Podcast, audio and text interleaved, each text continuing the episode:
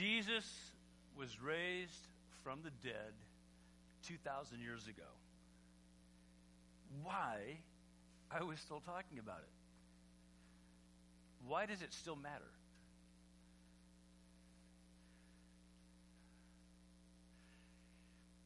Let that sink in. Think of all the great people who have died heroic deaths.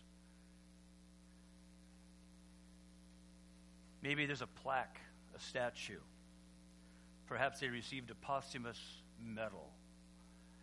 Maybe there were people immediately affected that said, Wow, that saved my life. That was everything I needed. Thank you. But at some point, they don't matter anymore in, in practical ways. Yeah, you can walk through a fantastic battlefield or, or, or, a graveyard or Westminster Abbey and see all the wonderful plaques and commendations, but you don't pray to them, you don't call them Lord, you don't tell your friends about them, you don't stand up and tell stories like what Ed and Susie so eloquently did. Why does it still matter? That, that's, that's the question I ask. That's what brings us here together today. And, and the answer would be this because nothing like it has ever occurred. And I don't say that lightly. I I'm not just saying that in the comfort of a congregation as a pastor behind a pulpit.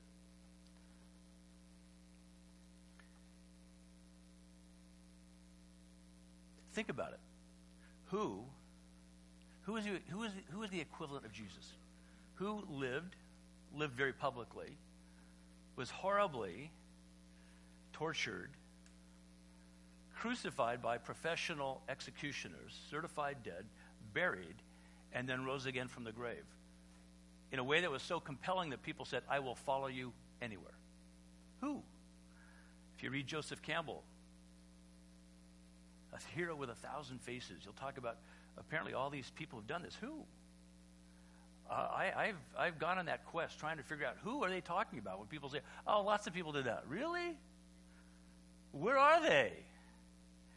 I mean, people believe in people. They say, I believe in the teachings of this person or the example of that person, but nobody says, and they walk with me and they talk with me. I pray to them. It's a conundrum, don't you think? And for those of us who grew up skeptical, I, uh, I, I, too grew up uh, Catholic, uh, went to Catholic school and, and, and, and Protestant. Uh, you know, so I could be a referee for professional fights. I'm telling you, I, I know uh, how that one can go, uh, having that argument, Catholic or Protestant. But neither of my folks, though they tried their best, were, were followers of Christ, and they wouldn't say, you know, Christ is a solution to our conflict. Uh, for a kid observing it, I'd say, oh my gosh, Christ is the source of your conflict, and therefore it's irrelevant to how I want to live my life. But when you actually meet Christ, you can't do that anymore. He meets us at a point of skepticism. And if we're honest and open, he convinces us who he is. And that's a conundrum for me. Because more importantly, that, that this happened, this happening being his life, his perfect life, his, tragic death on the cross, and apparently his resurrection from the dead. Not resuscitation, but resurrection it's not that that I want to talk about today. Uh, you, that's fully documented. If you have any questions about the veracity of the resurrection, could it have happened? Did it happen? How did it happen? It is so carefully documented. But you know what? Just because it's, it's certified as a credible fact in history, a marker that we still organize time around, doesn't mean you have to actually believe it, right? So here's what I want to talk about in the time we have in the two and a half hours we have left today, I'd like to simply talk about the events following his resurrection that convinced me. And I'm not going to talk about all the events, but it's the events following his resurrection that ultimately convinces me. The crucifixion definitely got my attention. Uh, as Susie said, it's the most horrific, uh, evil genius invention of humankind to, to, to thoroughly and totally create as much and maximize suffering for people on the way to killing them as one can imagine. Uh, so that got my attention. Why? Why would he do that? Why was he so dangerous that somebody felt that that had to happen? And then the resurrection, shocking to me. When I finally started looking at it carefully and, and critically. Not critically as in negatively, but, but instead of just writing it off as, as, as foolishness, uh, myth, I thought, okay, I'm so tired of people trying to tell me about it. I'm going to look at it critically. I was shocked by what I saw. So at that point, I said, all right, uh, there's a good case for the resurrection. And again, I had that, well, so what attitude. Not in a haughty way, but what's the big imp- impact of that? There's lots of people I know who call themselves Christians. By that point, as a, a world weary, know it all 17 year old, I had concluded that I've seen enough, heard enough, I didn't need it. And all these people who call themselves Christians, none of them seem to operate based on, but for Jesus, I wouldn't have an identity. Certainly none of the people I knew who call themselves Christians, and I came to understand they're good people, cultural Christians. They had appropriated a cultural identity called Christian. And it's like having an inoculation, just enough so you don't get the real thing. and again, I was one of those, you know, baptized as a kid and the whole deal. And so, uh, what was compelling to me was what happened after the events following the resurrection. When I, I kept reading in the Bible, having read the Gospels, I thought, okay, what happens next? As I started reading the book of Acts and the rest of it, I thought, this is shocking. These people have lost their minds, or possibly they've come into the right mind. Because they're doing things that are, are inexplainable based on what happened before Jesus' death and resurrection. Because these guys like Peter and others who were so close with him, so tight with him, at the, at the very key moment he needed them, denied him, abandoned him, ran and hid as he was crucified and buried. And when he was initially reported to have, have risen from the dead, they didn't believe the people who told them. Until finally Jesus appears to them. And, and, and so what we see here, that Jesus was transformed. He appeared to them not as this beat up, emaciated person who's limped out of this tragic wreck called the crucifixion. Because maybe I, that could have been it, I thought. Maybe, you know, you've heard these stories of people being shot numerous times and taking shrapnel hits, and they're still firing the machine gun to defend the, the platoon. Maybe it was that kind of a thing. But those people usually get congressional medals of honor. They don't walk away and say, Follow me. You know? Keep up with me if you can. Because when Jesus appeared to them, he was transformed. He was him, but he was more. He wasn't a hovering, spirity kind of a thing. He was substantial. It was somehow more of him. And at this point, as I was reading this as a 17 year old, words failed me to describe how this could be. But then I started seeing what the people who accepted this as true started doing. And they weren't doing it like crazy people. They were doing it like focused people, alive people, convinced people, inspired people. And the things they were doing weren't about throwing the first century equivalent of a Molotov cocktail at the Romans or something. They were doing these completely radical things. They were raising up the sick, having prayed for them. They were feeding the hungry. They were reaching out for the people that everybody pushed aside and walked past. They started doing things that were radical in the ultimate sense of the word. It went to the root of who they were, and everything was different about them. We see that Jesus appeared to groups of people in various settings. He walked and talked. And the more he did this, people were saying, It's him. But it's more of him. Yeah, it was the resurrected him. The, the, the, the first fruit, so to speak, of what will happen to us as in Christ, we too will be resurrected one day. He ate with his disciples in Jerusalem. At one point, he walked into a room. How he got there, I don't know. Apparently, he just walks in through a wall or something, but he's substantial. And yet he somehow shows up. They're, they're taken back. And they've been telling, the guys in the room had been telling Thomas, one of the disciples, about all that was happening. He said, Yeah, you guys, no way. And when Jesus walks the room, basically Thomas says, Way. And Jesus says, Thomas, touch me. Put your finger in my side. Touch my hands. See my hands. And what did Thomas say? My Lord and my God. Changed everything. And Jesus said to Thomas, You believe me because you've seen me. Blessed are those who believe even though they do not see. But they did see, so to speak. They didn't get to see him like Thomas did, but what they got to see was Thomas. They didn't get to see the, the, the knuckleheads who had well intentioned swore to him the night before he died, Nobody will get between you and me. I will be there for you. You can count on it. And when the rooster crowed, Jesus looks at Peter. It was that Peter who said, I'm willing to, to not only live with you and for you, but to die for you. There's a huge transformation, right? He claimed authority. Jesus claimed authority in heaven and on earth and gave them a new commission. So it wasn't just this wimpy, emaciated, beat up you know, bag of bones that had been put together and patched up. It was Jesus transformed and resurrected that compelled them to not only believe him, but to embrace him. And he gave them a new commission. He said, Go under my authority, my authority in heaven and on earth, and teach everybody you encounter what I've taught you. And as they respond to my grace, baptize them, make them part of this expanding family, this fellowship of faith. And I will be with you. Well, so 40 days following his resurrection, then Jesus ascends into heaven and promises to return.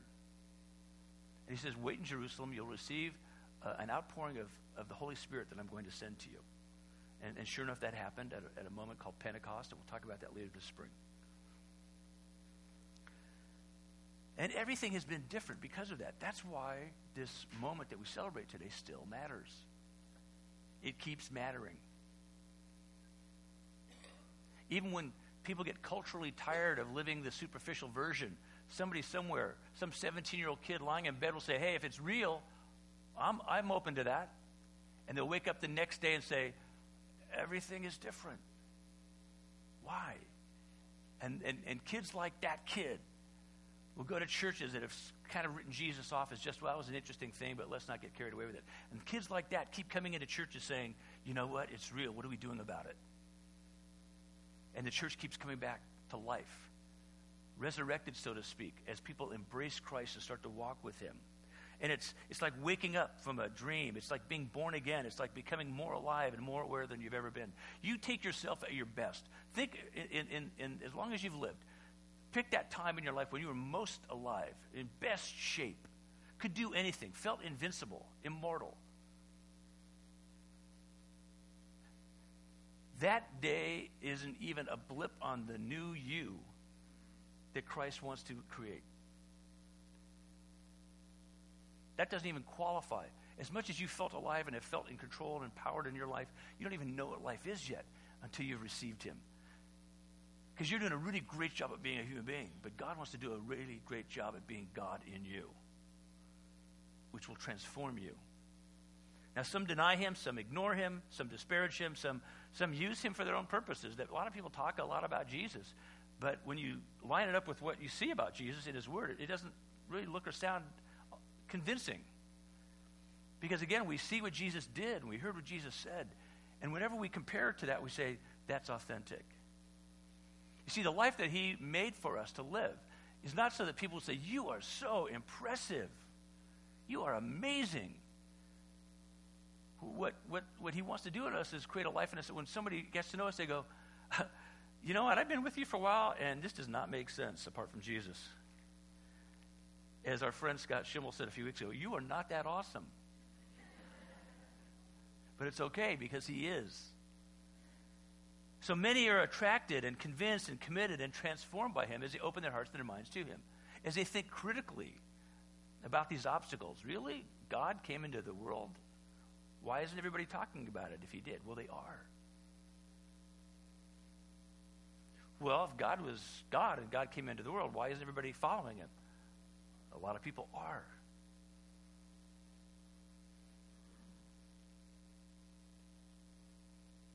So when it happens, when these people of whatever age or stage in life say, okay, I'm opening my heart, my mind to you, I want to learn to live from you. If you're the source of life and you've even defeated the grave, I want to learn from you. I can learn from you. What happens? Again, like Thomas, they say, My Lord and my God. And there's a noticeable shift in their outlook, in their demeanor, in their bearing. There's a noticeable sense of freedom. That's what I felt as that 17 year old kid. Like my circumstances hadn't changed.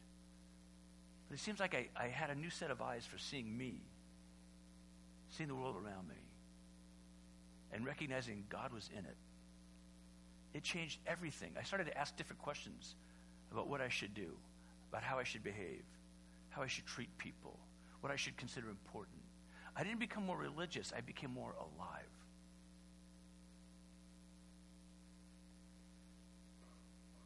I love seeing those cardboard testimonies, you know, when somebody writes it on a, on a card and it says lost, and then they flip it, it says found. You know, hopeless, filled with hope. You know, anxious and angry, loved and at peace. I love that. I love hearing the stories of God's grace. Ed and Susie. I, I love it in, in our life groups, these groups that we create for people to walk together in Christ and to, to share the journey and to read Scripture and learn from Him together and to, to ask questions and, and figure out the implications of this thing. And as they tell their story, it's never a, can you top this story? It's always about, yeah, isn't he great? Here's another example how, how great he is. It's powerfully inspiring. And so we see that in Christ, everyone has a before and an after. Everyone has a before and an after, a past and a present. What's yours? What's yours? What's the story that you would tell, even maybe growing up in a wonderful home, a God honoring home, but at some point you had to own it for yourself? You'd say, you know what, I grew up a lot of love and support. I started asking questions, and, and, and as I followed looking for the answer, I met Christ. That's your before. Some people who, who've grown up in wonderful homes feel like they don't have a testimony. They don't feel like they have a before. They go, you know, kind of a boring thing. I grew up in a wonderful home, didn't do anything wrong, That's it. Any questions? You know, no, no, it's awesome, right? I grew up in a home where my mom and dad took, you know, if they're telling this story, they, they prayed for me. They, they helped me understand what it meant to know God. They corrected me. They loved me. They prepared me. They were patient with me. And, you know, over time I realized it wasn't their faith, it was mine. And, and he's my Lord and my Savior. And I thank my family for it. But I've come to understand him in ways, and, and I've become very sensitive about the fact that I wasn't so perfect after all. See, that's a testimony, right? And this is what happens. We all discover that we have a before and an after, a past and a present. We all love a second act, don't we? A second chance, a comeback, a strong finish.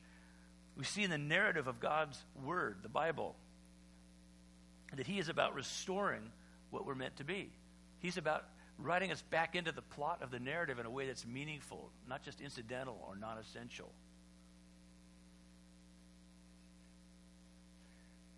The Bible is filled with examples of this. Here are a few. Job had a second act.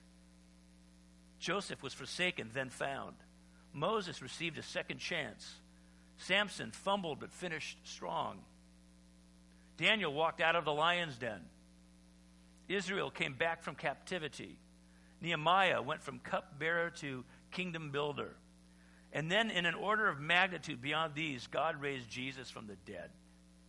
This is why it's the finale the big, the big setup of what will become a new heaven and a new earth. All of it fulfilled in Christ, brought to fruition in Christ. And so in Christ, we become part of this new creation, a new heaven and a new earth.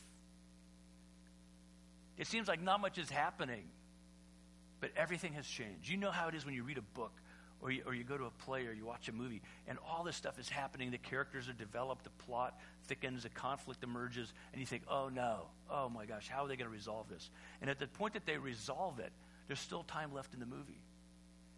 Because what they do is they show you how it's resolved, but ultimately they show where it goes. They show you where it takes you. And this is where we are. Everything is different. Everything is new. The story has been reconciled. The end is in sight. And now we're living the remaining part of it in this new authority of Christ among us through his Spirit, guided by his word in the company of his people. This is the power of what we're experiencing that culminates in Jesus' death and resurrection and will be, be fulfilled when he returns again in glory. In the meantime, we, we get to live this out. We get to see the, the further development of who we are as people in him. And so, one of the people who had a second chance and a fresh start was Peter. And here's how Peter described it years after Jesus' resurrection. He's writing to these new crop of believers. He says, Praise be to the God and Father of our Lord Jesus Christ. In his great mercy, he has given us new birth into a living hope through the resurrection of Jesus Christ from the dead and into an inheritance that can never perish, spoil, or fade. We have a living hope. You know what that says to me? It says that even the cross of Christ has a before and an after. Think of what, what, what Susie said about the horrific nature of the cross an instrument of shame and degradation, humiliation, profound suffering, and death. And because that's such a beautiful image, we wear them on us. No. The reason we wear them, the reason, the reason we put them up and, and, and not revere them or worship them, but we, we take that as a reminder of who we are in Christ, that becomes a symbol of hope. The presence of God in this world, the fact that but for you, being the only one who needed him, he would have come for you. See, even the cross has an after. Now it reminds us the debt has been paid in full. The Lord has honored his promises, he's fulfilled his commitments. Nothing and no one can separate us from his love. This is a revolution that's breaking the chains that bind people to the enemy. And the enemy is not other people or ideologies. The enemy is Satan who wants to rob us of our God given identity in Christ. Beautiful words, right? Well, most importantly, they're true words. See, this movement of God's Spirit, this revolution of God's love in this world, is based on truth. That's why the grace He gives us is credible. It's credible because it's true. That's why His love is dependable because it's true. Anchored in truth, we live in grace and we walk in love. And so, in, in, in whom or what are you putting your hope? What are you putting your present and future identity into? Is it luck? Is it fate? Is it fear? Is it ambition? Is it your skill, your connections? Or is it the Lord? Because I can tell you, you can imagine what I'll tell you, that only one of those goes the distance the Lord. Only the Lord can take us where He wants us to go. And So we gather today in the belief that Jesus Christ is the only hope of the world. Now, that's not an empty boast, and it's not a boast at all. It's simply a declaration that if you have any doubt, remember, He, he came for us, He died for us, He rose again from the grave for us. He ascended into heaven for us. He gave the Holy Spirit for us. He has inspired people to document it in His Word for us. He'll return again in glory for us. He's creating a new heaven and a new earth for us. Who else qualifies? Now, I have genuine respect for other views and I care for the people holding them. I don't see people as categories. I see people as unique, unrepeatable miracles of God's handiwork, and until they know His grace, they are like lost children. They are loved, but they are lost. They can be smart, smarter than any of us here. If you're lost and you're smart, you're lost, right? If you're beautiful and you're lost, you are lost. If you're a billionaire and you're lost, it does not matter. They don't take any cards where you're lost. Nobody cares who you are when you're lost. You're lost. That's the point. And so when I talk to people about Christ, I'm not trying to talk them in or out of something. I'm trying to help them understand that God is calling them and inviting them on an adventure with Him. Because if I can talk somebody into something, somebody else can talk them out of it. But if they are willing to open their heart and their mind to God and give any energy to that in the same way they'd give to their career or their hobby, their passions, or their, or their addictions, they'll be shocked to find that God is calling them on an adventure that is transformational. And then they're going to come back to me and go, Steve, you don't even understand this. I love it when that happens. People come back to me and go, You don't even know. I know. Tell me. Tell me. Instruct me, enlighten me, inspire me. Did you know the Bible says this? Uh, well, yeah. And before you have a chance to say yes, they go, And another thing. And you go, This, this person's off to the races. Now, instead of me saying, you should believe this, I'm saying, hey, pace yourself. Whoa, whoa, pace yourself, right? Have you experienced that? This is what happens when you put your hope in Christ. And that's why, since Jesus lives, I press the case that faith in Christ is better than non faith, or better than faith in someone else, or something else. What, what else? And who else could be more worthy of your faith? Plus, if I put my faith in a person, I put a burden on them that, that isn't right. Why would I expect perfection of, of anyone or anything other than God. Why expect perfection of anyone or anything in that the perfection belongs alone to God? We overburden people. We crush our marriages. We crush our families. We crush our expectations of friendships because we want them to be what only God can be. But as we go toward Christ, we start to receive our families as a precious gift, our, our marriage as a precious gift, requiring nurture. Our children, our friendships, our gifts, not to be used and abused. Our, our skills, our talents, our passions, our ambitions, they all become harnessed by the living, transformational presence of Christ. They become what they're meant to be. And all of a sudden you go, everything is being redeemed. So put your faith in Christ rather than putting faith in something or someone else. Well, here's why. These disciples were changed by embracing Jesus' resurrection, not just acknowledging it. Remember, they were crushed, they were dispirited, they were discouraged, they were fearful. Oh, no, they might come and get us next. And even when they heard that he had been raised from the dead, at first they were so skeptical. To me, it was one of the hallmarks when I read the Bible that there's something true going on here. They're letting me see all the ugly stuff in this at the same time as all the beautiful stuff. And so they just didn't believe it in the sense of passively acknowledging it, they embraced it. Jesus walks in that room, they embrace him. Jesus gives them a command, they follow it. He reconciles them to himself, he reconciles them to one another, and he commissions them to make a difference in the world in his name. So by faith in Jesus, they received salvation. Not just forgiven for past sins, the salvation of God, the empowering presence of God that allows them to embrace their calling and to live confidently and fully knowing that even as they stumble and fail going forward, He is with them and will pick them up and keep them going. The salvation is a gift and grace of God in Christ. So Peter and all the others were reconciled to Christ. How about you? Are you being reconciled to Christ? You might say, Well, I'm a believer. Yes, but are you being reconciled to Christ? If it's a past tense, I became a Christian, I, am a believer. But, but today, are you being reconciled to Him? Are you wrestling with bitterness today? Then be reconciled to Him today. Are you, recognize, are, are you wrestling with apathy about your faith? Are you kind of at a plateau where your faith is totally boring to you right now?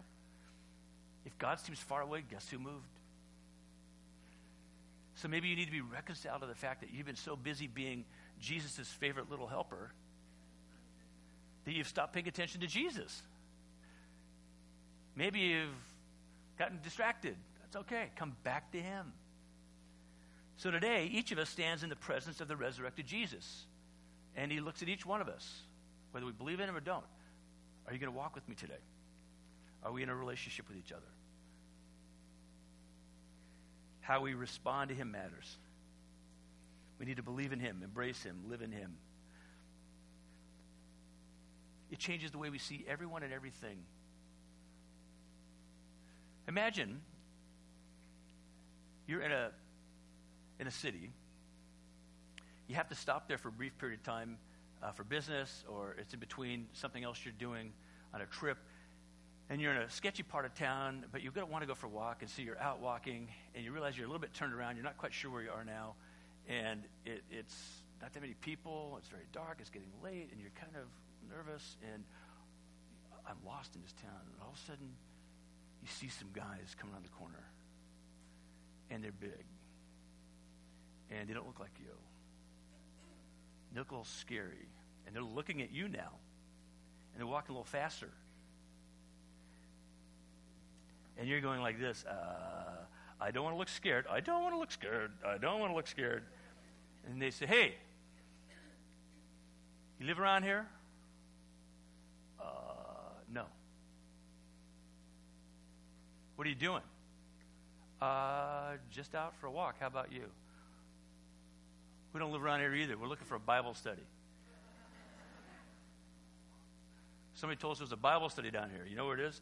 No, no, I don't. But um, I'll help you find one. No, you know. So, what would you be thinking? You'd be thinking, you know what? I want to be around people who have a before and an after. I want to be around people who now look at life not as anything stereotypical. They look at life as a search to do what God wants them to do. And what would have been scary for you, unnerving for you, uncomfortable for you, all of a sudden you go, These are my people. These are my people. And these are people who are filled with life. And all of a sudden, in a dark place, their presence lightens it up. In a scary place, their presence gives me comfort. And though I'm not sure what to do, in their presence, I know I'm going to find my way. All this is possible because Christ is risen. Christ is risen indeed. Christ is risen. Christ is risen indeed. Lord Jesus, because you've risen, we live. And because we live in you, we thrive. And because we thrive in you, we're able to walk with you in newness and fullness of life. We can learn to suffer in redemptive ways. We can learn to sacrifice in redemptive ways. We can learn to experience success in redemptive ways because we are part of your transforming work in this world. For that, we give you honor and glory and praise as you break the chains that bind us, that hold us back from this life to which you call each one of us in Jesus' name.